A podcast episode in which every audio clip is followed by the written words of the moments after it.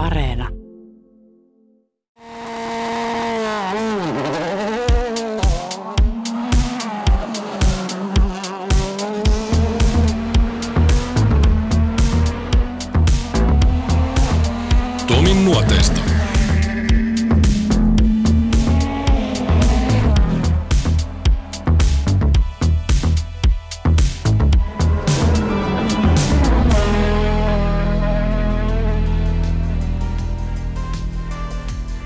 Nainen ratissa.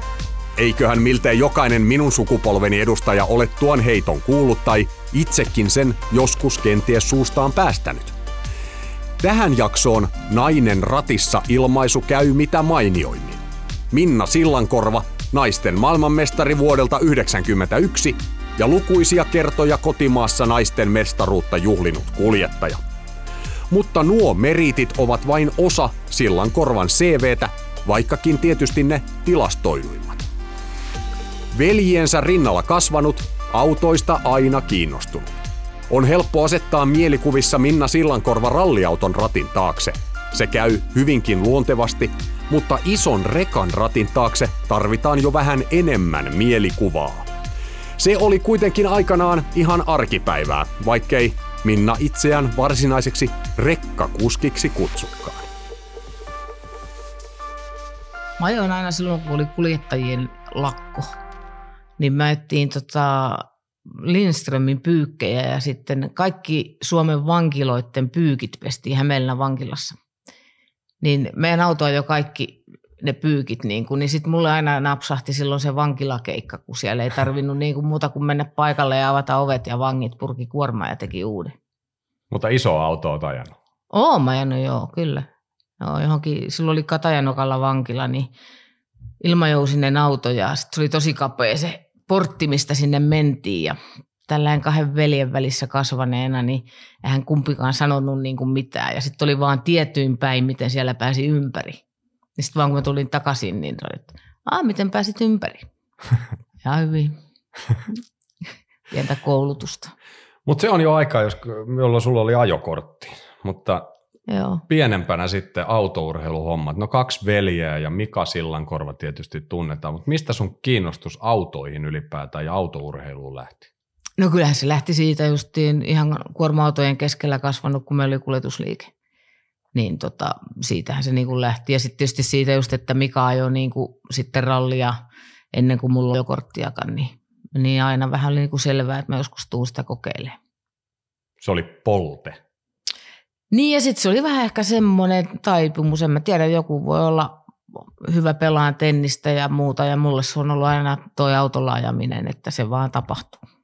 Kiinnostuiko se mikä muu urheilu pienenä? Oliko se sillä tavalla, kun yleensä sitten on nämä juoksuhommat koulussa ja jotain muita, pelataan korista tai jotain. No mä voisin hyvin uskoa, että sä et ole ehkä haaveillut koripalloilijaurasta, mutta joka tapauksessa oliko joku muu, motors, äh, muu urheilu sun mielessä?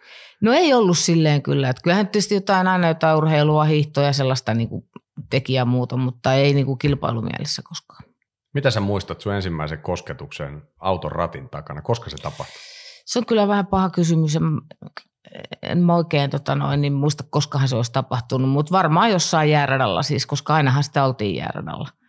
Niin kuin, ja sitten silloinkin, kun sai ajokortin, niin musta mulla oli joku tonni kolmesta eskortti, niin sinne mahtui neljä piikkirengasta vanteella ja hallitunkki ronkkiin, niin aina ne sinne. Ja sitten kun pääsi jääradalle, niin vaihdettiin piikkirenkaasta, vedettiin niin kauan kuin pensaa riitti ja sitten takaisin. Ajoiko sun toinen veli rallia vai pelkästään Mika? On Kaitsukin ajanut muutaman ralli, joo, kyllä. Ja sitten Kaitsuhan oli enemmän sitä aina niin kuin mullakin huollossa. Oliko se Mikan kanssa sitten joskus ajamassa silloin, kun sä aloit lähestyä täysi-ikää? Paljon teillä on ikäeroa Mikan kanssa? Meillä on kuusi vuotta ikäeroa. Okei, no se on aika paljon kuitenkin Joo. sitten, että Mika kun on jo ollut ajokortti-ikäinen, sä oot ollut 12 noin suurin piirtein, eli teini-ikä parhaassa vauhdissa meneillään, mutta pääsitkö sitten Mikan kanssa, kun Mikalla oli ekoja ralliautoja ja muita, niin oliko se kyydissä tai jotain tämmöistä? Olimme joo, kyllä joo. Ja sitten mä muistan just joku Mikan eka ralliauto, joku ää, 2002 Pemari, niin silloin kuljetusliikkeen pihalle sai hyvän radan, niin mä vedin sillä sitä niin kuin siellä ympäri. Että. Mutta joo, kyllähän sitten, mutta siinä oli vaan se ongelma, jos Mikan piti mulle jotain opettaa, kun se pelkäsi niin paljon, että ei sitä tullut mitään. Niin kuin se ei uskaltanut olla yhtään kyydissä. Oliko se heti hanskassa, tai en mä, se on heti hanskassa, mutta tuntuuko se siltä, että tämä kun se niillä autoilla eka kerran ajoit, siis nimenomaan ralliautolla siellä kuljetusliikkeen pihalla, että, että se, se ei pelottanut sua, vaan että sä olit osa sitä autoa. Joo, ei kyllä se aika, aika silleen suju siitä saman tien. Sitten alkoi siitä itsekin. Oliko se siinä vaiheessa sitä mieltä, että tästä tulee jonain päivänä sun harrastus? No kyllä varmaan joo, että kyllä. Sehän ei ollut itse asiassa kovin yleistä siihen aikaan naiskuskit. Olihan siellä kaikki näitä, siis 60-luvulta lähdetään, keiden kartturina mutsikin on ollut, eli Marjatta Aaltonen, Eva Heinonen, Taru Ketonen, muori istunut näiden kaikkien vieressä. Siinä on muutamat, sitten on tietysti 70-luvulle tullaan, niin on Marja-Liisa Korpioita, mä muistan, Marketta Oksala, mm. on näitä isoja nimiä. On siellä tietysti toki muitakin, mutta, mutta eihän niitä paljon ollut. Ja oliko se sulle jotenkin, pystyykö ajattelemaan asian, tai ajatteliko asiaa sillä tavalla, että sä lähdet naisena miesten sekaan. Nykyisinhän asia ajatellaan eri tavalla, mutta kun puhutaan tuosta 70-luvusta, niin se on ihan eri ajatusmaailma 80-luvusta vieläkin. Niin. En mä usko, että mä ajattelin, varmaan oli vaan niin, kuin niin kova into siihen ajamiseen, että sen tuli ihan sama sitten, oliko se nainen vai mies vai mitä. Kunhan pääsi ralliin, niin se oli pääasia. Miten se sitten konkretisoitu se sun eka oma ralli? Oliko tässä jotenkin niin, että Vierimaan Saku tarjosi sulle ostettavaksi jotain vanhaa ralliautoa, mutta sitä sä et ikinä saanut. Joo, kyllä. Joo, Saku kävi näyttämässä tota semmoista vanhakuppasta eskorttia, mutta meidän isä sanoi, että tätä ei osteta, vaikka mä kävin tietysti ihan kuumana siihen, mutta sitten siinä kävi niin, että Haimakaisen Alihan rakensi sitten niin kuin tonni 600 sen kakkosryhmän eskortin mulle, mikä oli mun eka ralliauto. Siis ihan uuden vai? Joo. Okei, no sehän meni sitten hyvin. Mm, kyllä, oli se varmaan ehkä parempi vaihtoehto. Mitä sä muistat sun ekasta kisasta? Se oli, joku, se oli tota, no silloin taisi autoreisingikin olla Keravalla tai jossain siellä suunnalla. Ja se oli Keravalla, silloin oli niitä Junnukupin karsintoja, kun niitä oli vaikka kuinka monta, kun niitä osallistujia oli niin kauhean määrä. Niin tota, se oli varmaan joku jo tammikuun, joku talviralli, niin kuin oli se meidän eka, eka kisa sitten sillä, että tota noin, niin ei siinä mitään. Sitten muista Alia Raili oli vielä kanssa tota, katsomassa ja sitten Raili sanoi vaan siellä tota, maalipaikalla, että kai siellä nuo eukot ainakin voitit. Voititko se? Joo, kyllä mä taisin. Kuinka paljon se jännitti ennen ekaa kisaa? Pystytkö sä palaa niihin fiiliksiin? En mä kyllä muista, ei varmaan mitään sen kummempaa. No olihan se nyt tietenkin jännä tilanne, että toi Niemisen Johanna oli mun kartturina, kun Johannan isähän oli Mikan kartturina, Juhani, Niemisen Jussi. Niin tota, molemmat ekaa kertaa, niin olihan siinä kaikkea niin kuin vähän kello tuli 12, niin Jonna katsoi, että kello se kun tuli vaan 000 sinne ja muuta, mutta ei, ei mitään se ihmeempää. Ai mä en tiennyt tätä kuvioa, että se meni näin. Joo. Tämä, että siellä on tämmöinen sukulaisuussuhde Joo. olemassa. Johannan kanssa ajoit itse asiassa aika pitkään. Mä, mä sitten tietysti muistan, mä oon tuossa semmoinen kymppi, vähän reilu ikäinen ja oli Minna Silankorva ja Johanna Nieminen. Mm. Muistan tämmöisen parin teitä seurattiin. Susta tuli aika nopeasti mun mielestä, tai eihän mä nyt tietysti sitä hetkeä mä en muista, enkä tiedä, miten sä olit ennen sitä, kun sä nousit nimeksi. Mutta jos mä katson näitä vuosilukuja ja sitä, että minkä ikäinen sä oot ollut, niin ei siinä kauan ole mennyt, kun sä olit jo kansallisen tason siellä, siellä jossa näitä nimiä seurattiin. Muistaaksä asian samalla tavalla? Niin, kyllähän se vähän on ehkä, joo niin, että tietenkin mä oon ollut varmaan joku 1920, kun mä ajanut ekan rallin, kun silloin oli 80 lätkä, Joo. milloin ei niin kuin saanut tota mennä. Ja sitten varmaan niin kuin toka vuosi, mitä me ajettiin kilpaa, niin, niin sitten tietenkin Jyväskylään hirveä hinku ja sitten kans justiin, niin vanhemmat sanoivat, että, joo, että silloin oli se stipendiaattijuttu, että, että jos pääset siksi stipendiaatiksi ja saat sieltä, siihen se kuuluu jotain ilmoittautumismaksuja ja pensoja ja jotain tällaista, niin niin sitten tota, sinne mennään ja niinhän siinä sitten kävi. Niin sut valittiin. Miten, millä tavalla se meni muuten se valintaprosessi? Ei siinä ollut, eh, en mä tiedä mikä se peruste oikeasti oli. Niin kuin. Mutta siis tietenkin eka peruste oli se, että tarvii olla ekaa kertaa menossa sinne Jyväskylään. Että sehän se oli varmaan se, niin kuin se tärkein siinä sitten. Että en mä tiedä mitä ne, mikä sitten oli, mitä vaikutti sitten ne muut jutut siihen, että miten se valittiin. Se oli vissiin tämä 82, eikö niin? Joo. Ja yleensähän tuo stipendiaatin kirous ollut se, että se kisa menee ihan vihkoon. Että joko se on, mm. se on kolme pätkää lujaa ja nelosella nurin, kun sitä intoa on niin paljon, mutta sä pääsit maaliin. Joo, joo. Silloin oli vähän pätkiäkin paljon. Paljon niitä oli muuten, 50. Kyllä yötä 52 varmaan tai Joo. jotain. Joo. No, muista joskus aamuyöllä niin tuli huolto ja valitin, että, että, että, että, että ei tämä ei niin käänne enää jarrulla ollenkaan, että ei muuta. Ja Mika ajoi lenkiä. Sä et jaksa vaan painaa sitä poliinta. Olihan se aika raju silloin, niin kuin kisana. Niin sä muistat sen rankkuuden sinänsä, että sehän erosi sitten ihan täysin niistä kisoista, mitä sä olit ajanut. Plus, että se nuottijakso, tänä päivänähän mennään Joo. virka-aikoina, nuotitetaan kaksi päivää, sitten ajetaan kolme päivää, kahdeksasta Mm. neljää, työaika loppuu kello 16 ja sitten nukkumaan hyvän illallisen jälkeen. Mutta se oli vähän eri juttu, pari viikkoa, kolmekin ehkä. Kolme viikkoa, joo. Joo, kyllähän siinä tuli kilometrejä ihan älyttömästi niin kuin siinä aikana. Että, että, että kyllä, joo, mutta se oli ihan, ihan hyvä. Hyvä kisa, siitä tuli paljon kokemusta. Paljonko se nuottia sä pystyit harjoittelemaan? Millä tavalla? Koska silloinhan ei ollut nuottikisoja. Jyväskylä oli ainoa. vuosi. Ei, ei, siinähän sitä sitten tuli sitä harjoitusta. Ei sitä oikein muuten voinut harjoitella. Sitten sen muistaa, että eka kisa sitten niin kuin Jyväskylän jälkeen oli varmaan joku Sampion ralli, tota, joku pidempi kisa Tampereella, niin, niin siellä niin kuin, niin vauhti oli niin kuin ihan huimaa, kun se oli pimeä kisa eka niin Jyväskylän jälkeen. Niin ajat oli niin ihan huimia ja sitten joku Arpiainen ja meidän Mika poistui samassa paikassa ja ne kaikki hantusesta lähtien näytti siellä, että vauhtia pois ja me mentiin niin kuin ihan sillä, että just pysyi. Ja hirveän otti, että ei se nyt nähnyt. Musta, näin, näin, mutta eikö se mennyt hienosti, että eihän siinä käynyt mitään. Sitten kun tuli pimeätä, niin sitten vauhti putosi, mutta päivällä niin ihan huikeet.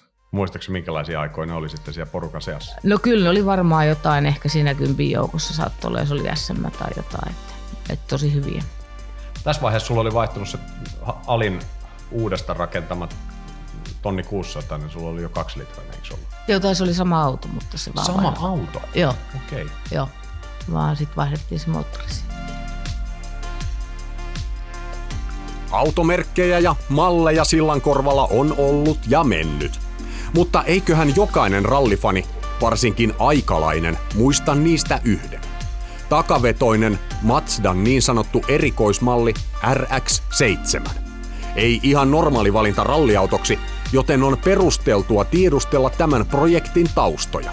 Meneillään on vuosi 1983. Pikkuhiljaa myös kansainväliset isot kisat kutsuivat. Rantalan Terttu Haka-autosta, mikä oli silloinen Mazda maahantuoja, niin otti yhteyttä, että sillä oli varmaan niin kuin vaikutusta siihen, just se, että me oltiin oltu se stipendiaatti Jyväskylässä ja päästy maaliin ja voitettu naisten luokka ja jotain, niin ne niin kuin halusi, että mä ajetaan Mazdalla sit silloin seuraavana vuonna Jyväskylässä. Et sä- olihan se oli mun niin kuin yksi, kaksi, kolmas vuosi, kun mä ajoin kilpaa. Oliko se ihan maahantuoja auto?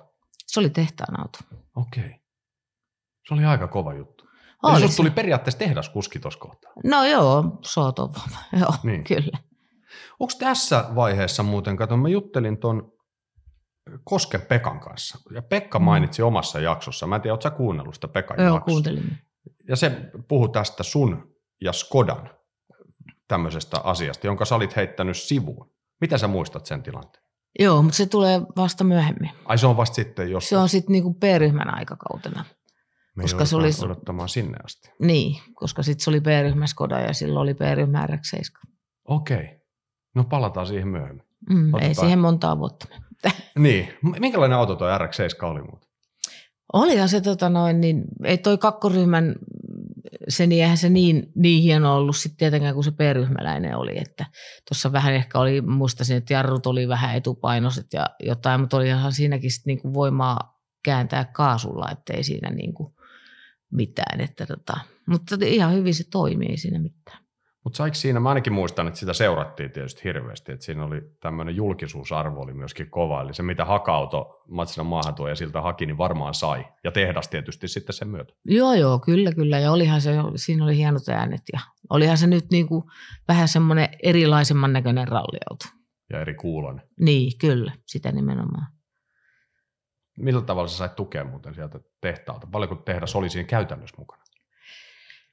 No ne vähän sopii niinku sit hakauton kanssa keskenään niitä juttuja, että, että tota noin, niin. mutta kyllähän ne tietenkin oli, kun ne lähetti sen auton tänne ja huollot ja kaikki oli sieltä Brysselistä.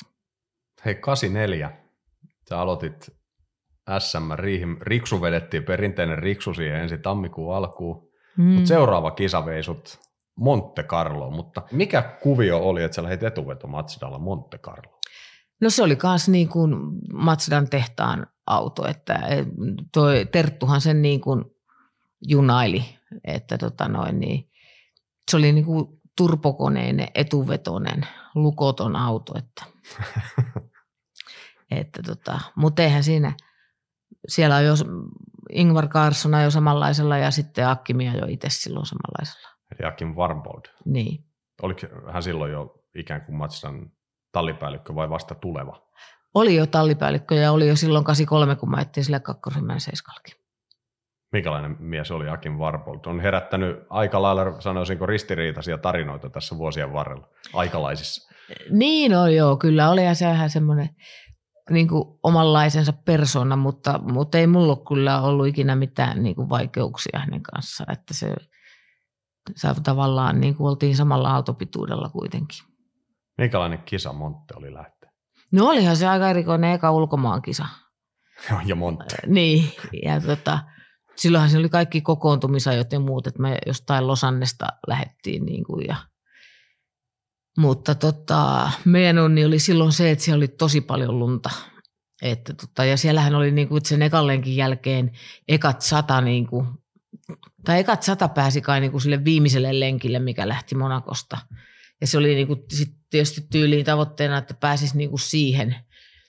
Ja sitten kun se oli niin paljon lunta ja eikä mitään pitoa, niin sehän oli vähän niin kuin semmoista leikkimistä, vaan tuntui, että ei, ei mihinkään etene, että vaan paisko niin kuin menemään. Ja, ja sittenhän se tulos oli niin kuin tosi hyvä jo heti sen ekan lenkin jälkeen. Sitten vaan totesin, että katso vaan, että ei täällä pääse kukaan muu sitäkään vähän mihinkään. Muistaaksä, missä sä olit ekalenkin jälkeen sijoituksessa? Kyllä me oltiin varmaan jossain ehkä vähän 30 päälle tai jotain niin kuin yleiskilpailussa. Ja lopputulos oli 22. Sehän on ollut huikea suoritus tuohon aikaan. Oli se joo, ja sitten niin kuin varmaan silloinkin niin kuin sen auton luokassa, niin Akkimi voitti sen ja me oltiin toinen. Tai jotain, tai joo. kolmas, mutta kuitenkin niin kuin siinä ihan, että, tota, että, että kyllähän siellä tuli tehtyä huimia 30 niin kuin ihan täydestä laulusta, eikä ollut paljon tilaakaan, niin kuin, mutta ei osunut mihinkään. Missä se kävi? Jollain pätkällä mä muistan vaan, niin vähän lähti pyörähtää, mutta ei mutta kun kytkin pohja pienempi vaihde päälle ja katsella, kun on nokka oikeaan suuntaan ja siitä matka jatkuu. Mutta jotenkin mä voisin kuvitella, jos sulla on lukoton turboauto Montessa, no niin kuin sä sanoit, niin sutii vaan. No senhän mm. se tekee, kun ei ole tietysti sit näitä nastarenkaita, niin. niin kuin on, niin kuin kaikki ralli-ihmiset sen tietää, mitkä renkaat siellä on alla. Mm. Mutta tämmöisestä kokemuksesta, että sä oot pikkulikasta asti pyöritellyt autoja jäällä ja muulla, mu- muualla, niin onhan siitä nyt ihan valtava hyöty tuommoisessa kohtaa, oh. verrattuna johonkin Keski-Euroopan ranskalaiseen siihen maailman aikaan. On, on, ja kyllähän se niin kuin näkyykin heti tietenkin. Että, tota, että olihan siitä just sitten, että se auton käsittelytaito oli niin, kuin niin selkärangassa jo silloin, niin siitähän se lähti. Miten Matsidan tehdas suhtautui tuohon tulokseen silloin? Kyllähän ne oli niin kuin tosi tyytyväisiä siihen, että ei ne varmaan kukaan odottanut niin kuin mitään semmoista, että, että, tota, että, että kyllähän se oli ihan hyvä. Semmoinen tapahtuma, siellä oli vielä jollain en muista yhtään millä pätkällä, mutta aleni jo 037 Lansialla ja ajo ulos jollain pätkällä ja pääsi meidän perään niin kuin takaisin tielle. Ja sitten tota, sit tietysti yritti niin kuin mennä, että joku aleni seuraa, että nyt eikä tainnut olla kauhean pitkä matka maaliin, niin totesi, että turha yrittää päästä sitä ohi, kun tiesi kuinka kauan se oli ollut jo siellä. Että, niin oli Kivimäen kanssa lyönyt vetoa, kun Kivimäki sanoi, että toi on se suomalainen tyttö. Ja Markku oli, että ei varmaan ole, että eihän se nyt tollain vedä. Ja en mä tiedä, löikö ne vetoa, että miten siinä kävi. Mutta Kiiki voitti, jos se, jos se niin, veto oli olemassa. Kyllä, näin on. Sä mainitsit tuon tyttösanan tuossa. Mua kiinnostaa toi asia. Sä sanoit, että sä et itse ajatellut sitä tolla tavalla, mutta huomasitko sä semmoista suhtautumista? Siihen aikaan, että sä olit tyttö miesten joukossa. Mä nimenomaan kärjistän tämän tällä tavalla, että sä et ollut edes tyttö poikien joukossa, vaan nimenomaan, että nyt tulee toi tyttö tänne miesten porukka. Oliko tämmöistä yhtä? No en mä tiedä, voihan se olla, että muut niinku ehkä helposti niinku ajatteli sen asian niin, että, tota, että, että kyllä, mutta tosiaan en mä silleen niinku sitä miettinyt. Etkä huomannut tämmöistä käyttäytymistä. No ei ole, kyllä tietysti nyt joskus voi olla, että jollain otti ehkä koville, jos oli nopeampi tai jotain, mutta kai se on edelleenkin niin. Kyllä, niin. Mm. Todennäköisesti se on. Teillä on itse asiassa perheessä tälläkin hetkellä sitä, että teidän suvi jälkikasvu hakkailee kundeja ja miehiä tuolla ihan mennen tulle välillä sekä oikealla radoilla että simulaattorissa. Hän saa sitten seurata äitinsä jalanjälkiin näissä, niin, no, se on näissä just näin. niin sanotussa katseissa. Kyllä. Sä vedit tuona vuonna, että itse asiassa tämä mua kiinnostaa, kun sulla oli tuo Monte tossa ja tommonen tulos, niin oliko Matsdan tehtaalta mitään kuviota, että sä olisit tainnut enemmänkin MM-ralleja, paitsi sitten tietysti Jyväskylä, jonka sä ajoit taas sinä vuonna nimenomaan heti siihen perään. Joo, ei, ei ollut sitten. Et en tiedä yhtään, että mikä siinä niin oli, että mikä se syy oli, mutta sitten me ajettiin sillä samaisella autolla niin kuin Suomessa sitten jotain kisoja. Että tota, ja just niin kuin se Jyväskyläkin sitten, mikä alkoi niin kuin tosi epäonnisesti, kun Turpon letku Laajavuoressa, niin se oli vähän sitten niin kuin siinä. Mitä siellä kävi siellä Laajavuoressa? Siis Turbolle, missä vaiheessa lähti ylämäessä? Ei, kun siinä kun tultiin raviradalle niin kuin. Okay. Niin siinä, ja sittenhän se ei, niin kuin, sehän Sammu eikä lähtenyt käyntiin, ja meillähän meni varmaan 20 minsaa aikaa. Aa, eli se jäät siihen killeriin sahaamaan sitten. Niin, sitten jotenkin en tiedä, tultiinko suurin piirtein työntämällä maaliin tai jotain. Minkälainen fiilis toi? Mua kiinnostaa. Siis tänä päivänä edelleen, mäkin on MM-ralleissa ollut, mutta mä oon ollut sille, ekan Jyväskylän, niin sitä sai vissiin tai saikin useamman päivän harjoitella. Mutta se valtaosa, mitä mä oon MM-ralleja ollut, niin on ollut tämä nykyformaatti suurin piirtein, tai tämmöinen virka-aikaformaatti. Mutta tohon mm. aikaan, kun sä oot kolme viikkoa siellä ronannut, ajanut 10-12 kertaa ne pätkät läpi, monet sanoivat, että alle 10 000 kilometriä, jos oli treenannut, niin oli aliharjoitellut, Mm. Että se kymppitonni oli semmoinen maaginen raja siihen aikaan. Ja sitten sä menet laaja vuore, jota ajanut kolme ja puoli kilometriä ja jäät 80 minuutiksi seisomaan. Mikä se fiilis siinä on? No onhan se tietysti, kyllähän se niin kuin tietää, että se on nyt ihan sama, niin kuin, että jatkaako siitä vai ei, mutta tietenkin onhan se niin kuin, sitten kun on se mahdollisuus, että voi niin kuin jatkaakin, niin onhan se niin kuin hyvää harjoitusta, mutta eihän siinä enää semmoista mielenkiintoa niin kuin tavallaan tai yritystä siinä hommassa niin kuin ole, että onhan se ihan selvä. Mut silti sä olit tonnekin vuonna kolmas luokassa. Niin, en mä tiedä, jos ei siellä ollut enempää. niin. Mutta täytyy hei muistaa, että 20 minuuttia, jos sä katsot tuloksia, kun muistellaan aina, että tuohon aikaan oli hirveän tasaiset kisat, mm. niin eikä ollut. Kun kolmanneksi sijoittunut hävisi seitsemän minuuttia ja ne niin. erothan oli, tietysti kisatkin oli pidempiä, mutta eihän ne mitään sekuntitaistelua loppuun asti ollut. Että jos sä ei. hävisit 20 minuuttia, niin ei se nyt ollut, tänä päivänä se on game over, mutta silloin se oli kuitenkin sitä ruksailuakin aika niin, paljon. Niin, oli, oli, se on ihan totta joo, koska ne oli niin pitkiä ne kisat. Mm. Pitäisikö nykyisin olla yhtä pitkiä? No, on siinä vähän yritystä enemmän. ja kustannuksia. Niin, no sitäkin kyllä, joo. Sitten sä taas jatkoit sillä, onko tämä sama RX-7, millä sä jatkoit sitten seuraavana vuonna? Vai onko tämä nyt sitten 85. 85, vai onko tämä nyt se B-ryhmä? Se on B-ryhmä. Tämä on B-ryhmällä, niin. Joo. Sitten sun vaihtui B-ryhmä RX-7. Mikäs Joo. tässä oli, miten, miten se kuvio meni ja tapahtui? Joo, no sehän oli myös niinku siellä Mazda-rallitiimillä rakennettu toi B-ryhmäläinen, että, että tota, silloinhan me sitä ettiin niin kuin SMiä täällä sillä, että olihan se, se oli ihan tosi hieno auto kyllä. Paljon siinä oli ruutia tuommoisessa? Siinä oli 300 heppaa ja takaveto ja ihan älytön vääntö. Että musta joku tunturihan se oli varmaan eka kisa, mikä me sillä ajettiin ja sitten se oli kaikki lasikuitua, niin siirtymillä oli pikkusen kylmä, kun veti joka oves suunnasta ja sitten oli, muutenkin se oli parkfermeet vielä ulkona ja monien auto ei lähtenyt käyntiin ja mä ajattelin, että tämä nyt ei ainakaan lähde täältä 30 asteen pakkasesta käymään niin ihan saman tien. Ei ollut niin kuin mitään. Tarvittiin vähän tehdä lumitöitä sinä vuonna, mä muistasin. Missä? En muista pätkää, mutta jossain. Jossain varmaan aika loppupuolellakin saa ehkä. Ja lapparit esiin ja kaivamaan. Niin. Se on muuten harvinaisempaa nykyisin toi kaivaminen. Yleensä se on keskeytys sitten. Niin. Ehkä se johtuu just siitä, että sekin kisa on vähän lyhentyä. Niin, se on ihan totta, joo. Kyllä. Mutta olihan se oli hieno auto kyllä. Tuli huoltoon, niin tämmöinen liekkipalo koko ajan putken päässä, kun kävi tyhjä käyntiin.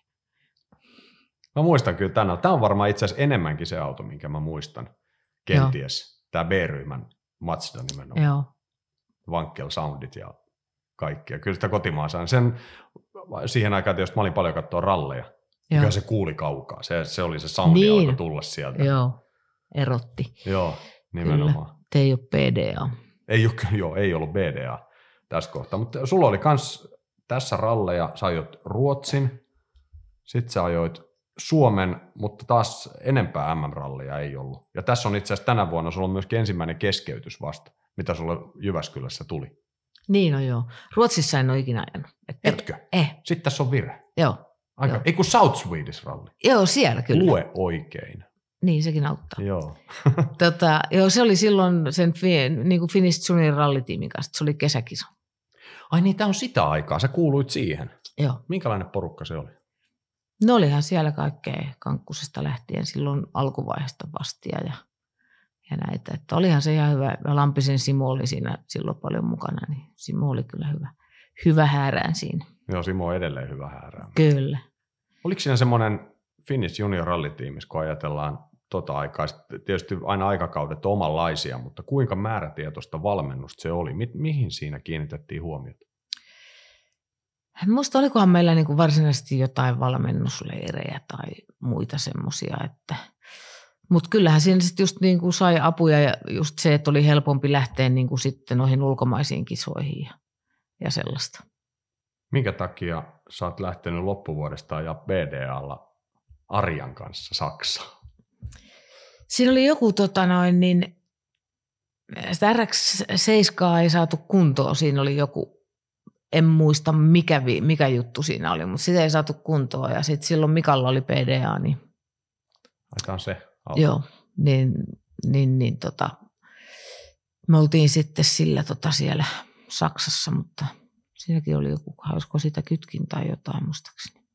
Eli Arja, kenestä mä tässä puhun, on nimeltään Arja Haimakainen vuonna 1985 ja on vielä vuonna 1986, mutta nykyisin ja pitkään on kantanut nimeä Arja Lindholm, eli Bastin vaimo, eli Alin ja äh, Railin tytär. Ja tämän myötä myöskin, oliko tässä kohtaa, lähtikö Arja sun kanssa sen takia sinne, että sulla vaihtui kartalukija vai vaihtuiko tämän jälkeen vasta? Eli pitkään sä olit Johanna Niemisen kanssa, mutta nyt teidän tiet eros. Mitä siinä tapahtui?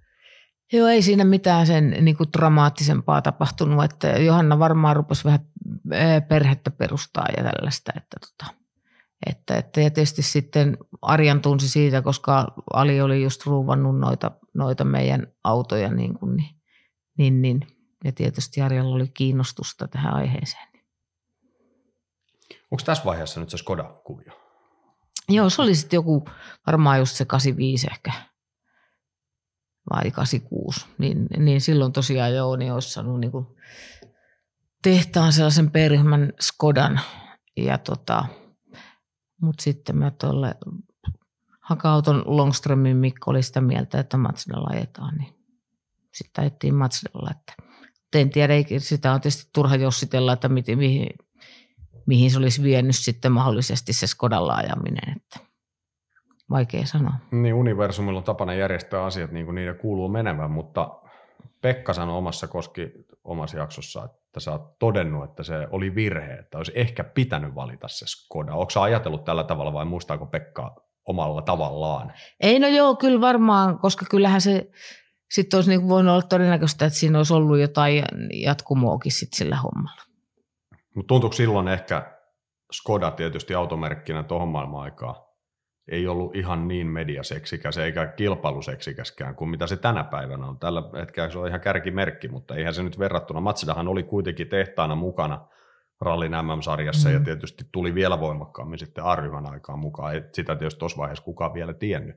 Mutta puntaroiko tälläkin tavalla sen asian, että sinne Skodalle meno ei ehkä tuntunut niin hyvältä tai näyttänyt niin hyvältä siihen aikaan? Niin, kyllä se varmaan vähän niin oli, että jos sä nyt mietit niin kuin just Skodaa ja P-ryhmän RX-7, että kummalla sä mieluummin haluat ajaa Jyväskylässä, niin ei sitä siinä niin kuin siis, silleen ajatellen kauheasti tarvinnut miettiä. Niin eikö se olisi ollut vielä se takaveto Skoda siihen aikaan, Joo. B-ryhmäläinen? Joo. Eli vanha kunnon vehje. Sillä ajoi niin. Emil Trineri ja oliko Sibera sitten toinen? Vai Hauklandi?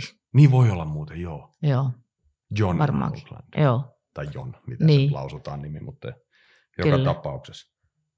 aivan. Mutta sitten mentiin A-ryhmään, B-ryhmä loppu. Ja siinä vaiheessa loppu myöskin RX-7. Oliko se selvää, että se RX-7-touhu loppuu siinä vaiheessa, kun B-ryhmä kiellettiin MM-sarjasta? Kyllä, joo, joo, olihan se. Ja sitten tietenkin piti saada nelivetoinen auto. Miksi se piti saada? No jos halus menestyä ja pärjätä, niin se oli varmaan se edellytys. Mikä sulla oli tähtäin tuossa kohtaa?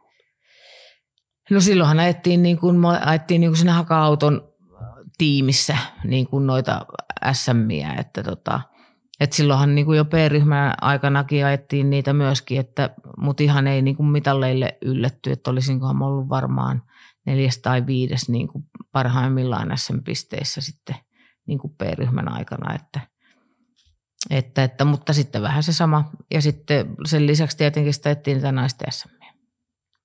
A-ryhmän Mazda nelivetonen, se on tämä ensimmäinen korinen tonni 600, jolla Salonen ja kumppani tai jo tuolla MM-sarja Mikkola ja ja sitten Suntta tietysti jo kotimaassa ja jos siellä paljon muitakin, Toivoisen Harrilla taisi olla semmoinen jossain vaiheessa semmoinen auto mm. ja niin poispäin, mutta minkälainen laite se oli hypätä tuommoiseen nelivetoseen A-ryhmäläiseen, ekstrakin suorakytkentälaatikot ja systeemit? No tota, eihän siinä mitään. Siinä alkuvaiheessahan ei vielä ollut sitä ekstrakkia ja sehän oli vähän se murheen kryyni se vaihdelaatikko just, että kun se, se tota noin, niin oli niin kuin tavallaan sen auto heikko kohta, mutta olihan se sitten tosiaan, kun sen ekstra, ekstrakin vaihdelaatikon siihen sai ja muuta, niin olihan se niin kuin ihan kilpa-auto, että, että tosi hieno ja Matsilla oli vielä aika niin kuin semmoinen pieni kokoinen ja näppärä, että, että tota, se oli kyllä ihan hieno peli. Mulla on edelleen semmoinen tallissa. Niinpäs onkin. Mä oon jossain nähnyt. Mm. Missä se on? On se on, on Jossakin. Tuolla. Onko se siis sen verran lähellä, että sitä pääsee tämän jälkeen katsomaan? No joo, kyllä pääsee. Joo. Sehän oli pitkään, niin kuin, se oli Vaasan automuseossa ja, ja tuolla, okay. mutta sitten se Vaasan automuseohan lopetettiin. Mutta tämä ei ole sama yksilö vai? Joo. Ai on? Joo. Tämä on, on sama, sama yksilö? Joo. Ihan totta. Eikö joo, sori, ei ole, tämä ei ole sama yksilö. Joo, tässä vaiheessa kun tuolla ettiin kilpaa, niin se ei ole sama yksilö. Mutta tämä on kuitenkin semmoinen, millä sä oot ajanut. On, on. Tämä on semmoinen, mikä tota rakennettiin silloin, kun mä olin toisen kerran Monte Carlossa. Ah. 91, niin tämä on rakennettu sinne. Niin kuin. Tämä on semmoinen auto, että mille ei ole kukaan muu ajanut kuin minä. Tämä ei ole mikään Mikkolan vanha tai Ingvar Gaassonin vanha. Ai, kato vaan. Hmm. Aikamoinen herkkupala. Niin, no, kyllä. Kartanlukijasta me ollaan puhuttu tässä, Arja istui sun kyydissä, mutta sitten vuonna 87 A-ryhmän Mazda-aikaa kartturiksi siirtyi semmoinen kaveri. Tämä on jännä muuten tämä herra, niin on tämä mikä jakso hyvänsä, niin aina jossain vaiheessa, no ei nyt aina, nyt mä liiottelen, mutta hyvin usein tämä hyppää tämä nimi esiin. Yli tuhat moottoriurheilu osallistumista, mutta nyt tässä on kelkat ja prätkät ja kaikki mukana. Timo Hantunen. Joo. Siellä on tosiaan sullakin pitkä kokemus Timon kanssa. Miten te oikein yhytitte toisen samaan kabiniin? Ei, kyllä sitä kohtaa sitten varmaan haettiin niin kuin vähän sitä kokemusta niin kuin myös siltä kartturilta, että tota, just kun niitä SMIä ajettiin, että tietenkin siinä olisi tavoitteena vähän jotain tulostakin niin kuin yrittää saada. Ja kyllähän Timo on niin kuin ammattitaitoinen, hyvä kartturi, että, että, että se pitää kuski hereille. Kaikki muistaa aina, tai kaikki kertoo aina Timosta. Arpiainen itse asiassa nyt ihan viimeksi mun kanssa tästä juttelin, niin sanoi, että sieltä tulee aina iskuja reiteen, jos ei toimi niin kuin ohjeet sanoo. Siis nyt mä en edes puhu nuottikisasta, vaan Timo oli kova ajattaa ja on varmaan vieläkin, jos kyytiin istuu, niin pimeätä rallia. Oliko tämmöistä kanssa, että huus sulle kuin palosireeni? No joo, kyllä se voi olla, se välillä joo, veto, se oli kova huutaan kyllä. joo, tuon mä muuten muistan, tuon veto. joo, joo. Siitä on monet muutkin puhunut. Kyllä. Arryma Matsidalla, te veditte, sulla on itse asiassa brittikisojakin tässä, mutta sinne Timo ei sitten lähtenyt. Siellä sulla on paikallinen kartalukija Mary Fallerton. Mikäs juttu tämä on? Joo, silloin tietysti jo Timolla varmaan ei se kielitaito oikein sitten riittänyt siihen. He, niin sitten silloin etittiin sitten joku niin paikallinen, koska ja sitten se oli vähän sitä, kun siellähän ei ollut nuotteja ja sitten ne niin kuin luki niistä kartoista, mitä niistä nyt pystyi sitten lukemaan, niin niin haettiin varmaan sitä, että olisi joku semmoinen kellon kokemusta sit siitä hommasta. Tämä on ollut ihan jo selkeästi tämmöistä, no ei nyt systemaattista MM-sarjaa menemistä, mutta tässä on ihan ollut jo tietysti monta vuotta, mutta nytkin tämmöistä, että ajetaan vähän brittisarjaa ja on tietysti se Jyväskylä siellä, mutta sitten on se SM toki mm. pääpainona ja et se ei ole semmoista roiskimista ollut sulla, vaan tässä on aina ollut ihan vuosittain selkeitä jotakin päämääriä ja systemaattisuutta, mitä se homma on hoidettu. Niin, kyllä. Joo, se on ihan totta, että sit vähän just yritetty hankkia kokemusta niistä ulkomaankisoistakin. Sama seuraavana vuonna sulla on samainen Mazda ja sama kuvio ja taas yksi brittisarjan kisa, mutta siellä on taas eri kartanlukija sulla. Fiona Peakon. Joo. Mistä nämä muuten löytyy aina nämä paikalliset kartturit? Mä oon miettinyt, kun tosi moni, Bastikin oli joskus, ajo brittisarja muutamia kisoja, niin paikallinen kartturi. Sitten on tosi monia muitakin, kun katsoo, varsinkin tohon aikaan. Sieltä aina joku brittilippu istuu vieressä ja semmoisia nimiä, joista mä en ainakaan ei, ei sano yhtään mitään monet kartanlukijat. Kyllä se oli varmaan sitten niin kuin, että, että tota, kyseltiin niin kuin joltain näiltä, näiltä englantilaisilta, ketkä jo kilpaa, niin kuin, että ketkä tiesi, tiesi jotain tämmöisiä karttureita, ketkä sitten osas vähän sitä, niin kuin sitä kartasta lukemistakin ja sellaista, niin, niin siitä se varmaan, varmaan sitten lähti. Sittenhän se oli silloin 89 just tuolla A-ryhmän Matsdalla, niin, niin sittenhän se Mikela hyppäsi siihen Joo. Kyytiin. Että sit mä, se lähti siitä, että mä ajettiin sit silloin että Italian soramestaruussarjan kisoja niin A-ryhmässä. Mikä sut sinne Italiaan vei?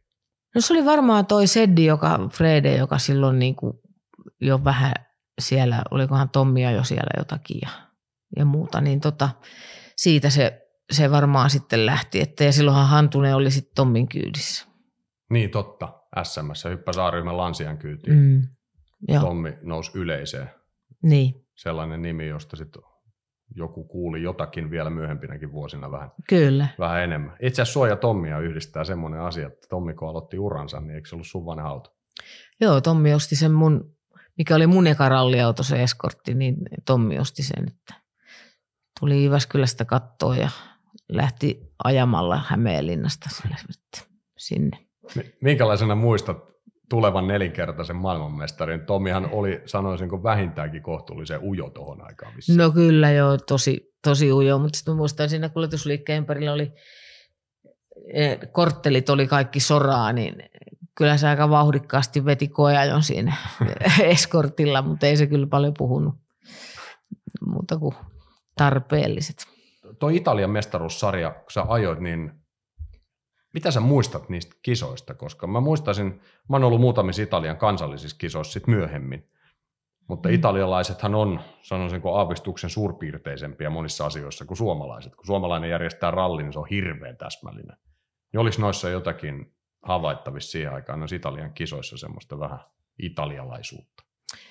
En mä muista ainakaan, että olisi mitään. Kyllä ne järjestelyt ihan, ihan toimi tota noin, niin hyvin, että ei siinä, ei siinä ollut mitään sen puolesta. Että, että olihan ne tietysti ne kisat oli monenlaisia, kun siinä oli Costa Smeraldaa ja Mm. sitten Sisiliassa ettiin ja, ja sitten tota, jotain Mantovaa ja Cremonaa ja jotain, missä musta jossain niissä kisoissa niin oli ihan älytön sumu, että joku tori oli lähtöpaikka, niin hyvä kun löysi lähtölavan sieltä. Että.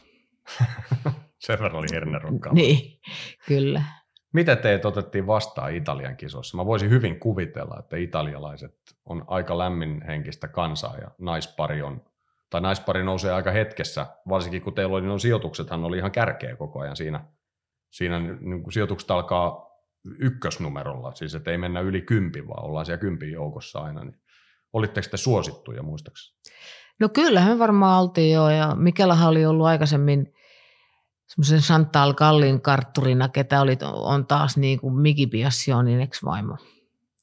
Ja Okei. tota noin, niin sehän, niin kyllähän silloin tietysti Mikela ekaa kertaa, kun se oli sitten mun kyydissä jotain, varmaan jotain testiä ajettiin ennen ekaa kisaa, niin olihan se vähän ihmeessään, että oli vähän eri tyyli kuin mihin oli tottunut.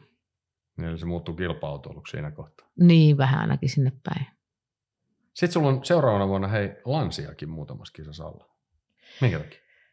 Joo, se oli sitten, mä etsin varmaan just siellä Italiassa edelleen niitä joitain kisoja, niin se oli N-ryhmän lansia. Sun Mazda-aikaa mahtuu yksi hurja tilanne, helikopterionnettomuus, Akin Warbolt oli siinä. Kerro se story. Joo, tai silloin tota, itse asiassa mä en ajanut enää Mazdalla, se oli 91 Akropoliksessa, niin Mazdalla oli helikopteri, joka tota, siihen tuli joku vika ja, ja sitten tota, ne joutui niinku tekemään tällaisen pakkolaskun, mutta tietysti Kreikassa niin vähän on vaan vuoren rinnettä, ettei oikein ole semmoista paikkaa, mutta se oli joku Vietnamin sodassa ollut helikopterilentäjä, ketä, ketä sitä lensi sitä kopteria, niin, niin se löysi viime hetkessä semmoisen soratien, mikä oli itse asiassa rallin siirtymää, ja se putosi niin kuin siihen, ja sitten se pyrstö putosi niin kuin sinne rotkoon, ja sitten mä muistan siirtymänä, niin sitä just mahtui menee niin kuin ohi sitä takaa. Mutta siinä ei ilmeisesti tapahtunut mitään henkilövahinkoja. Ei, onneksi olisi ollut kyllä ainekset vaikka mihin. Paljonko te olitte Varpolin kanssa tuohon aikaan sitten vielä yhteydessä? No ei me hirveästi, tietysti nyt jonkun verran ja sitten ehkä sit oltiin jonkun verran Antonin kanssa yhteyksissä, eli Akkimin pojan kanssa, että, että koska sitten myöhemmin niin Antoni ja edelleenkin, niin hänen, hänellä on suomalainen vaimo. Antonilla vai? Joo. En mä tiennytkään tuommoista. Joo. Kato, tämähän on kyllä hyvä keskusteluhetki. Tää tulee kaikkea juoruja Niin, ilmi. Henriikka tuolta Teuvasta Pohjanmaalta. Okei. Okay. Mm. Yhdistääkö teidät sitten joku muu vai tunnetteko te vaan sitä kautta? Ei, ei, ei yhdistä muu, että ainoastaan just sit Antonin kautta niin kuin Mikä oli teidän nuottikieli muuten Mikelan kanssa? englanti. Puhuit sä ikinä italiaa? No siis kyllähän mä sitä niin paljon on kuunnellut, että itse asiassa just sitten joku, vähän edelleenkin niin kuin Mikelan kanssa pidetään koko ajan yhteyttä. Okay. Että, että meitähän yhdistää sellainen asia, että me ollaan ihan päivälleen saman ikäisiä. Mä oon synnytty samana päivänä, samassa kuussa, samana vuonna. Ihan totta. Joo. Vähän eri temperamentti ehkä, mutta, mutta kuitenkin. Niin tota, joo, englanti oli meidän, meidän nuottikieli, että se toimi, toimi ihan hyvin, ei siinä mitään. Vuonna 1991 Minna Sillankorva ja kartturinsa Michela Marangoni suuntasivat kansainvälisille poluille. Tuohon aikaan ajettiin epävirallisesta naisten maailmanmestaruudesta, joka kantoi nimeä FIA Ladies Cup. Kuljettajan piti osallistua tiettyyn määrään MM-ralleja pysyäkseen sarjassa mukana. Projekti oli rankka niin kilpailullisesti kuin tietysti taloudellisestikin, mutta jälkimmäiseen apu löytyi Italiasta, muillekin suomalaisille tutusta tiimistä. Vuoden päätteeksi Minna Sillankorva juhli naisten mestaruutta. No en mä tiedä, ehkä se sitten oli niinku sellainen, sellainen tota sit mahdollisuus niinku päästä ajaa niitä MM-ralleja. Että tota, tuona 91 Monte Carlossa mä ajettiin tosiaan Mazdalla, niin vielä se A-ryhmän Mazdalla. Että tota, sillä tonni 600, silloin tehdas taisi ajaa jo sillä tonni 800 niin kuin siinä vaiheessa, mutta, tota, mutta, mutta ja sitten sen jälkeen sitten se vaihtui A-ryhmän lansiaksi meidän auto, eli ajettiin siinä Astra-tiimissä sitten. Preliaskon tiimissä. Mm. Mauro hoiti. Mauro hoiti. Mauro on italialainen, siis jos on italialainen herrasmies, niin se on Mauro Preliasko. Kyllä, kyllä. Siellä on vyöt ja kengät aina samalla nahalla tehty. Niin, joo, kyllä. Siinä on tyyliä. Ja tämä on nyt se auto, tämä Monten auto, joka rakennettiin sulle sinne, ja silleen sen koomin juurikaan on ajettu vai? No joo, kyllähän sillä sitten on jotain ajettu niin kuin täällä Suomessa ja, ja muuta, mutta tosiaan joo, se rakennettiin silloin, se, oli niin kuin, se lähti siitä, että siellä Brysselissä oli semmoinen niin kuin varakori, mikä oli niin kuin käyttämätön ja tietysti niillä oli hirveä määrä osia tuommoiseen autoon. Niin se sitten rakennettiin tota, siitä, siitä sitten, tota, millä me sitten ajettiin siellä Monttessa. Että edelleenkin taitaa lisävalojen, toisella puolella lukee lisävalon siinä kiinnikkeessä Hannu ja toisessa Ingvar, mutta kuitenkin. Varaosia oli sen verran jäänyt. Niin. Kuka tämän touhun maksoi tuohon aikaan? Tämä on nyt tämmöinen MM-sarjan kiertäminen, niin se tiedetään, että ei, se ei ole tänä päivänä halpaa, mutta se ei ole itse asiassa koskaan ollut halpaa. Ei, joo. Olihan meillä jotain joo, yhteistyökumppaneita ja sitten siinä kohtaa, sitten sen monten jälkeen, niin kun se Astra-tiimi tuli siihen, niin, tota, niin, niin kyllähän ne sitten aika pitkälti hankki ne yhteistyökumppanit siihen.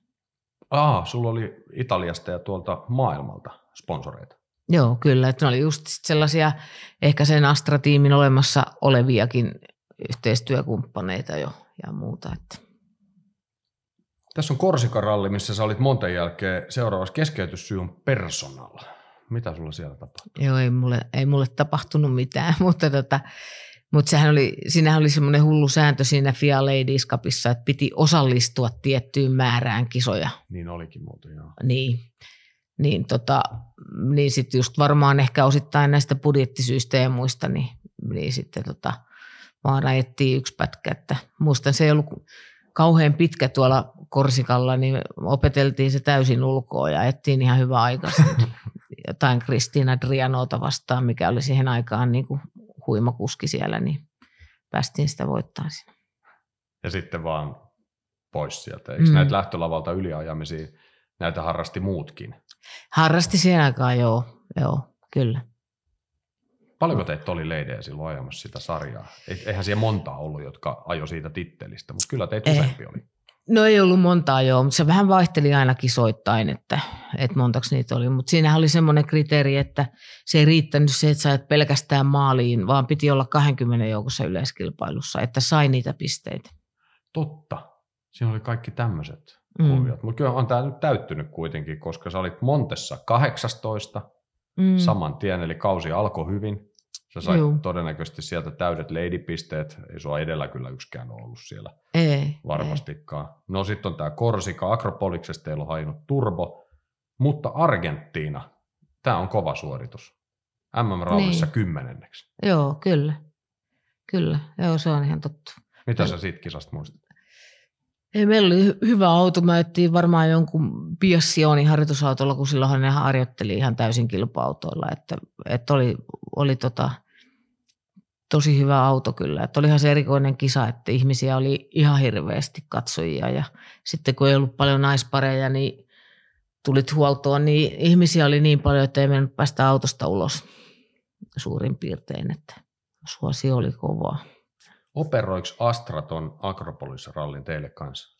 Kaikki nämä, joo. Mutta tuliko tuossa vaiheessa, kun mä, yleensä näissä on usein tapahtunut niin, että kun rupeaa vetää sijoituksia, niin sitten yhtäkkiä alkaa sitä Martinilansia näijää tulla sinne kans vähän kurkkiin ja auttamaan ja katsomaan, että kaikki on ok. Tapahtuuko teillä tämmöistä tuolla? En mä muista. Ehkä voi olla, että jotain tuttuja tyyppejä sieltä voi olla, että kävi katsoa jotain, mutta, mutta ei sen kummemmin. Että Tuo Akropoliksen turpon hajoaminen oli aika harmi, että se tapahtui tyyliin varmaan kaksi tai kolme pätkää ennen maalia. Että, että sieltäkin olisi tullut ihan hyvä sijoitus. Niin, se oli tosiaan Argentiina tämä kymmenes, jos mä sanoin vahingossa Kreikka tuossa, mutta joka tapauksessa niin Argentiinassa se oli kymmenes. Joo. Se oli huimakisa tuohon aikaan. Jos se nyt on edelleen huimakisa, kun mennään sinne El Condorin pätkille sinne ylös joo. ajamaan. No aikamoisia pätkiä, kun aina silloinkin ajettiin. Joo, joo, ajettiin kyllä. Onhan ne olihan se aika erikoinen kisa. Minkälainen fiilis oli ajaa MM-rallis 10 joukkoa? Tuntuuko se erilaiselta? En mä usko, että se tuntuu. Että olihan se tietenkin hyvä fiilis se, mutta siinä oli just niin kuin ehkä pääasia se, että, että heti niin kuin huomasi siitä alusta lähtien, että on niin kuin tosi hyvä auto, että meillä oli helppo ja hyvä ajaa. Niin, niin, niin. se auttoi asiaa kummasti. Mutta nyt kun sä oot Jyväskylässä ollut 22. koko kisassa, onko tämä tarkoittanut sitä, että sä et saanut noita lady-pisteitä pisteitä ollenkaan? Ei joo, kun onnistuin, onnistuttiin kaataa. Ajettiin ulos. Oi. Missä sä selälle se huitat? Sahlahdessa. No niin, mitä mm. siinä kävi? Ei siinä mitään, se oli ihan semmoinen aika, aika lievä, lievä kaato, mutta kuitenkin aikaa meni sitten sen verran. Mutta tarkoittiko tosiaan sitä, että niitä leidipisteitä ei tullut, eikö niin? Joo, ei tullut, joo. Mutta se on aika jännä. Siellä on muillekin tapahtunut sitten, koska sä oot keskeyttänyt San Remo, oliko se oma vai mikä keskeytys, oliko tämä taas ykköspätkä ja keskeytys? Vai? Joo, oli, joo. ja sitten Espanja, viimeinen ralli, ja siinä lukee sitten ikään kuin vetäytyminen. Ai siellä lukee, niin joo, se oli myös niinku sitten sama joo, siinä vaiheessa sitten varmaan jo tiedettiin vähän niitä, että ketä niitä pisteitä on saanut ja miten ne on mennyt ja muuta. Eli sitten käytiin vaan varmistaa mestaruus. Mm. Tuntuuko niin. se miltä voittaa? Kyllä mä muistan, että Suomessahan sitä seurattiin tosi paljon ja oli isot otsikot ja kaikki, että Minna Sillankorva voitti nyt naisten maailmanmestaruuden, mutta mitä sä itse otit sen tittelin? No ei, kyllähän se tietysti oli, olihan se nyt yksi niinku saavutus uralla totta kai, että, että tota, eihän siinä mitään. Että tota, kaikkien niiden SM, SMien jälkeen, niin oli sitten hieno juttu. Muuttiko se mitään? No ei se nyt oikeasti hirveästi muuttanut kuitenkaan. Että tota, ja sitten siinä kohtaa niin ehkä se aikakausikin oli vähän sitten semmoista, että oliko toi taloustilannekin vähän huonompi ja muuta just silloin 91 ja tällaista, niin, niin ei, ei sillä lailla. Mutta oliko sinulla mitään ajatusta siinä, että kun sä ajat niitä MM-ralleja enemmän, että se voisi johtaa sitten johonkin muuhunkin kuin siihen, että osallistuu Ladies Cupiin? Joo, totta kai, eihän siinä niin kuin, mutta eihän siihen sitten oikeastaan itse voi muuten vaikuttaa kuin yrittämällä niin kuin ajaa hyviä tuloksia. Että. Oliko sinulla ikinä Matsdan kanssa? Esimerkiksi Matsda, mä otan nyt se Matsda, johon sulla on ollut selkeästi parhaat suhteet. Oliko sinulla koskaan minkäänlaisia neuvotteluja, mitään mahdollisuuksia, mitään tärppejä siihen, että sä olisit voinut saada sieltä ihan paikan? Ei silleen, että kyllä ne oli vähän sitten tuommoisia yksittäisiä juttuja, niin kuin että, että, että mihin, mihin, ja sitten se, siinä kohtaa, kun ne vaihtoi siihen tonnikasista siihen nelivetoseen, niin sitten tietysti just kun sinne meni Mikkolaa ja Salosta ja tällaista, niin eihän siinä sitten, ei ne, ei ne halunnut sinne sitten varmaan naiskuskia. Niin ja puhumattakaan, että ne olisi halunnut suomalaisen sinne. Niin. Riittikö sulle se kerta MM-sarjaa? No joo, koska ei sitten oikeastaan sitä toista kertaa, ei sitä mahdollisuutta tullut sitten. Yritikö? No kyllähän sitä tietenkin silloin niin kuin yritettiin, mutta tota, ei, siitä, ei se vaan onnistunut sitten. Se jää rahasta kiinni. Niin, kyllä. Että onhan sitä aina niin, niin suuri, suuri tota panostus kuitenkin. Että. Mutta jotain sä ajoit kansainvälisiäkin kisoja seuraavana vuonna Mikelan kanssa, mutta painottuiko tuo 92 melkein kotimaahan taas uudemman kerran? No melkein joo. Sittenhän meillä oli jotain semmoisia eksoottisimpia paikkoja. Me käytiin Barbadoksella rallissa ja, ja sitten tota, Jamaikallakin, mutta siellä mä olin tuon Tina Turnerin kanssa, että ilmeisesti silloin Mikelalla oli jotain, että se ei päässyt. Onko sinua kiinnostunut tuommoiset eksoottisemmat haut? Aika monihan sanoo aina, että pitää hakea jotain vähän spesiaalimpaa muualta kuin pelkästään Riihimäki ja Itäralli ja sitten joku. Niin, kyllä. Mä luulen, että noikin varmaan jotain kautta niin kuin tuli niin kuin yhteydenottoja niistä rallin järjestäjiltä, että, että, että se lähti varmaan sit siitä. Mutta olihan se nyt ihan mielenkiintoisia kokemuksia. Että. Minkälainen kisa on Jamaikan ralli? Joo, siellä on lappu, että road closed. Siinä kaikki, että kyllähän siellä vähän kaikkia mopoja tuli vastaan pätkillä ja muuta. Että, että, että. Se oli ihan semmoinen, mä ettiin jonkun paikallisen N-ryhmän Matsdalla niin kuin siellä. Nyt muista, kun me aika hyvin taidettiin pärjätä, en muista tulosta, mutta kuitenkin. Niin, niin. Olihan se aika erikoinen. Onko se eksoottisi kisa, missä olet ollut? On se varmasti, joo. Kyllä. Pitäisikö tuommoisia kokemuksia hakea ihmisten enemmän sun mielestä? No ilman muuta, onhan se nyt hienoa. Kyllä se vähän on erilaista kuin täällä. Tai aika paljonkin.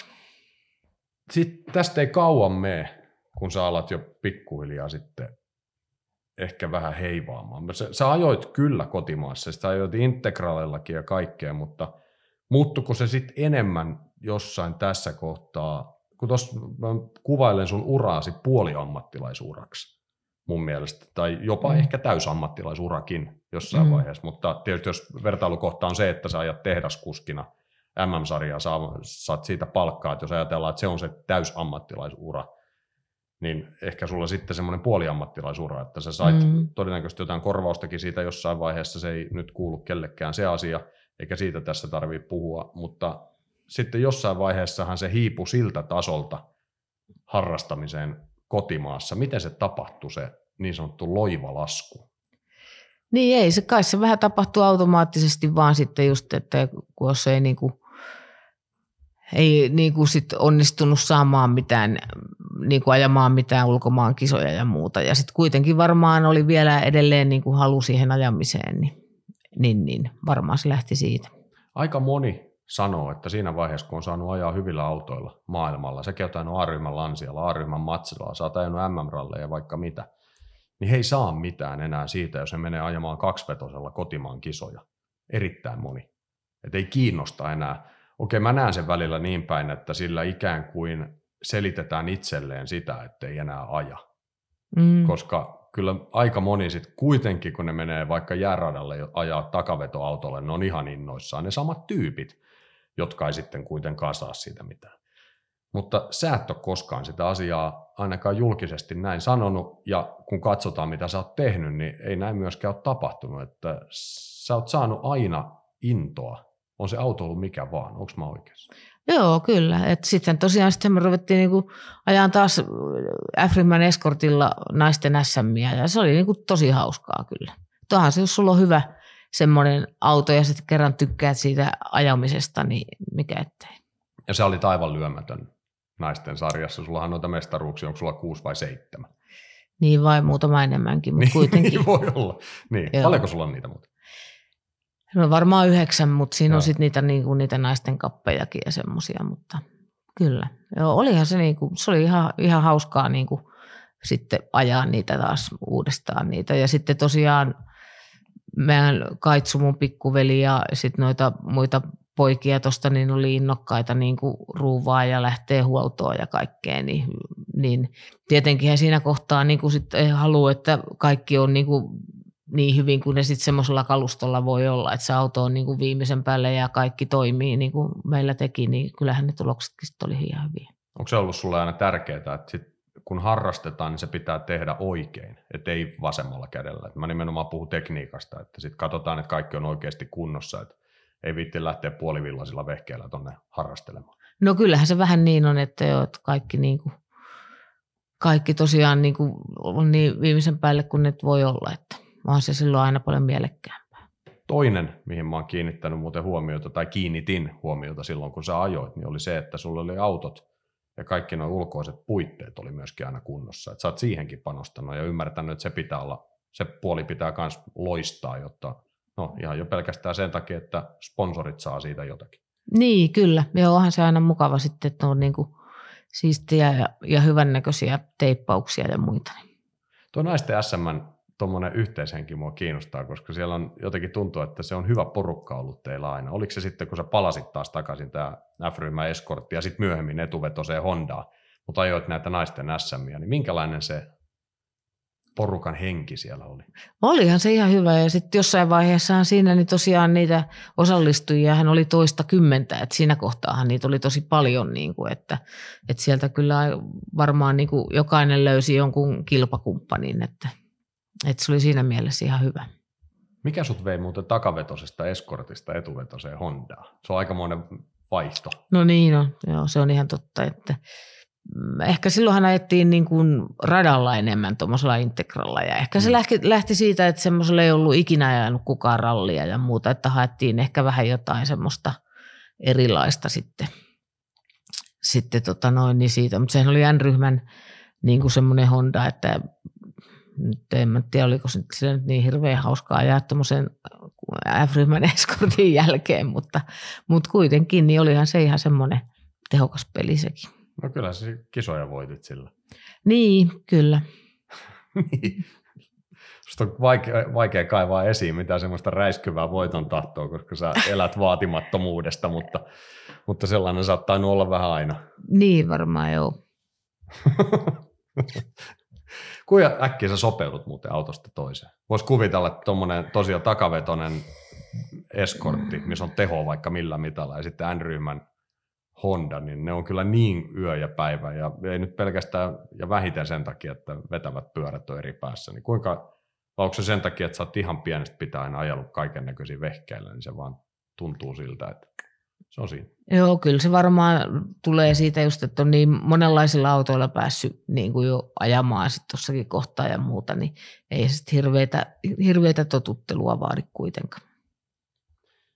Mut näitä jotakin vuosia tässä ollaan vähän hypitty, mutta täällä on yksi, tai itse asiassa kaksi aika hauskaa vuotta, jos mä otan 94 ja 96 täältä esiin, mutta 94 sä olit tunturirallissa Matsdalla, ja sun kartanlukijaksi hyppäs myöskin Lady, joka on tottunut olemaan nopeissa kilpa-autoissa, mutta ei koskaan kääntämään rattia, vaikka vauhti on paljonko niillä nyt on useita satoja kilometrejä tunnissa. Eli Anita mm. Mäkelä, mikä teidät yhdisti?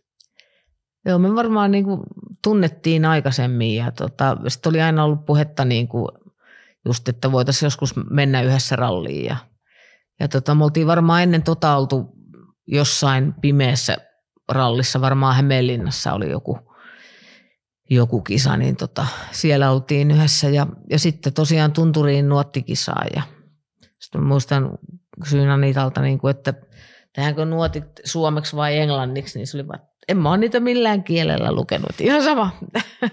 Sitten me tehtiin englanniksi nuotit ja se semmoisella American accentilla luki mulle niitä, että ihan hyvin meni. Niin Anita, joo, sehän puhuu, ei puhu Lontoota, vaan se puhuu Washingtonia tai New Yorkia. Joo, joo, kyllä. Miten no, te, te tulitte toimeen todennäköisesti keskenään hyvin, mä voisin kuvitella. Joo, kyllä joo, tosi hyvin. Ja sitten Anitakin on semmoinen, kun se ryhtyy johonkin, niin se tekee kaiken niin kuin ihan viimeisen päälle. Että ei, sehän luki niitä nuotteja niin kuin se olisi niitä aina lukenut. Että, okay. että tota. Sitten meille tuli joku, joku vika, joku jääty turpo, joku letku tai jotain, että me jouduttiin keskeyttää. Että olisi varmaan muuten mennyt ihan hyvin. Oliko te puhetta, että voisi vetää vähän enempikin kisoja kimpassa vai oliko se tarkoitus, että se on siinä? Ei, kyllä se oli vähän tarkoitus vaan niin kuin semmoinen kokeilu ja tämmöinen, että, että, että se oli ihan, ihan mukava reissu. Mutta pari vuotta myöhemmin sä lähit Jyväskylään 96 vuonna vielä Mikelan kanssa, Mikelan Marangoni sun italialaisen kartalukijan kanssa, mutta nyt vaihdettiin sitten auto tietysti vähän sen aikakauden modernimpaa kalustoa, eli Mitsubishi, mutta tietysti tämän ryhmän Mitsubishi Evo 3. Mikä oli tämän projektin tausta? Ei siinä me löydettiin siihen varmaan, muistaakseni se oli Akipin väreissä silloin se auto ja sehän oli tota, isän Latvalan Mitsubishi, että me Jarilta se vuokrattiin ja, ja tota noin niin, ja, ja, niin se varmaan lähti just siitä sitten, että, että sai niin kuin siihen hyvän, hyvän yhteistyökumppanin, että se oli mahdollista niin kuin lähteä sinne ja, ja, ja kyllähän me maaliin tultiin, mutta kyllä siinä oli kaikkea, kaikkea tapahtui vähän. Takaisilla tirtos, vaikka eltiin tietä pitkin jotain surkeata, mutta oli vähän tiekin surkeassa kunnossa, niin kaiken näköistä siinä tapahtui. Mutta. Jossain vaiheessa se loppuu, Minna Sillankorvallakin. Hieno, upea ja eritoten vaihteleva ura. Osalle päätös tulee helposti, osalle vaikeammin, osalle taas jollain lailla luonnollisesti ilman suurempia luopumisen tuskia. Ehkä tämä viimeinen kuvailma sopii tähän tarinaan parhaiten. 90-luvun puolivälin jälkeen ajohanskat oli aika sijoittaa kaappiin. En mä tiedä, päätinkö mä ikinä varsinaisesti sitä, vaan rupes, kun se vähän vaan niin kuin sitten hiipumaan, että automaattisesti siitä, että tota, että, että. Ja sitten tietenkin sit tuli vähän ehkä näitä työkuvioita ja kaikkea muuta siihen. Sitten sä oot myöskin tietysti autourheilu yhdistää sua perheenä sillä tavalla, että sun mies on Jari Jyrkiänen, joka muistetaan myöskin usean usean eri kuljettajan kartturina Laakson Joren kanssa ja Rämäsen Markon kanssa ja Järvilehdon Jykän kanssa useita tuntureita muun muassa ajanut, joten koetko niin, että myöskin parisuhteessa, kun yhdistää joku tuommoinen asia, niin on helpompi toisen ymmärtää toista. Onhan se tietenkin selvä juttu, että niin kuin molemmat on niin kuin tavallaan kartalla, että mistä puhutaan, niin, niin, niin kyllähän se helpottaa tilannetta. Paljonko teidän perheessä puhutaan autourheilusta nykyisin? No kyllähän meillä nykyisinkin puhutaan aika paljon autourheilussa, lähinnä tuon suvin, suviharrastuksen ja juttujen takia. Että tota, mutta se on hyvä, hyvä juttu vaan. Niin. Millä tavalla te olette seurannut muuten sitä Suvin touhua? Siinä vaiheessa, kun Suvi ensimmäisen kerran osoitti kiinnostusta, että olisi kiva kokeilla karting-autoa, niin miten se otettiin perheessä vastaan? Joo, siinä kävi oikeastaan niin, että, tota, että se Suvi varmaan on joku kahden kolmen vanhana istunut jossain karting-autossa, niin kuin eikä sitä meinannut saada millään sieltä pois, kun se vaan roikkui siinä ratissa ja sitten sen jälkeen, kun yritettiin, että jos se olisi halunnut kokeilla ajaa semmoisella, niin sitten se ei halunnut. Ja sitten kun se 15-vuotiaana hyppäsi niin sitten tuonne radalle Veetoni kuustaseen, niin sitten se sanoi, että miksi te ette ole pakottanut mua ajan karttingia. Mutta se on vähän vaikeaa, kun et se kerran halunnut. Mutta, tota, mutta, mutta kyllähän se tästä siitä eteenpäin sitä aika tiiviisti on ajanut jotakin ja simulaattorilla tosi paljon ja muuta. Millä tavalla tai jos mä nyt ajattelen sua pelkästään, teitä molempia, kun Jari ei tietysti tähän pysty vastaamaan tässä vieressä, mutta millä tavalla sä seuraat Suvin touhuja silloin, varsinkin kun jossain radalla oot siellä kilpailupaikalla ja näet, että nyt se startti tapahtuu ja sä kattelet, että tuo se oma lapsi menee, niin minkälaista sitä on katsoa? Kun tietää itse, mitä, mitä siellä ratin takana on olla ja myöskin tietää ne vaarat. Niin, kyllä joo. Ja eihän niitä vaaroja nyt tietenkään siinä, siinä voi miettiä, että joka asiassahan on jotain vaaroja, jos niin, kuin, niin rupeaa miettiin. Että tota, mutta ei siinä, en, en, mä en ole mikään semmoinen kauhuissani oleva äiti kyllä, että ennen mä voin vähän katsoa, että mitä se nyt tonnekin nosti. Että, mutta tota, mutta tota, kyllähän se tietysti aina, aina jännittää ja tietenkin ne ekat kisat jännitti et, enemmän, että tietenkin nyt kun Suvillakin on jo paljon enemmän kokemusta, niin silloin niin kuin hyvin ne tilanteet hallussa, niin, niin tota, ehkä sitä myötä voi olla, että vielä vähän kriittisemmin katsoo sitä tekemistä sitten. Näetkö se Suvissa itseäsi nuorempana? No kyllä siinä mielessä joo, että, tota, että niin kuin just toi monen auton käsittelytaito ja tollainen, niin tulee kyllä aika selkärangasta. Poltteleeko sinua itseäsi vielä ajaminen? No sanotaan, että ei nyt silleen hirveästi, että mä oon tietysti nyt noiden töiden puolesta niin kuin, ää, aika paljon ollut noissa Jaguarin tehtaan kaikissa pressitilaisuuksissa, päässyt ajelemaan f ympäri Euroopan ratoja ja, ja samaten niin kuin talvella jäällä ja kaikkea. Et siinä mielessä on niin kuin hyvä ammatinvalinta osunut, että pääsee niin kuin vähän ajelee hyvillä ja hienoilla autoilla ja hienoilla radoilla.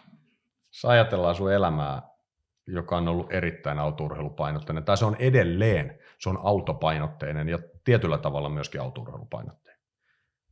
Mitä se voisi olla, jos se ei olisi sitä?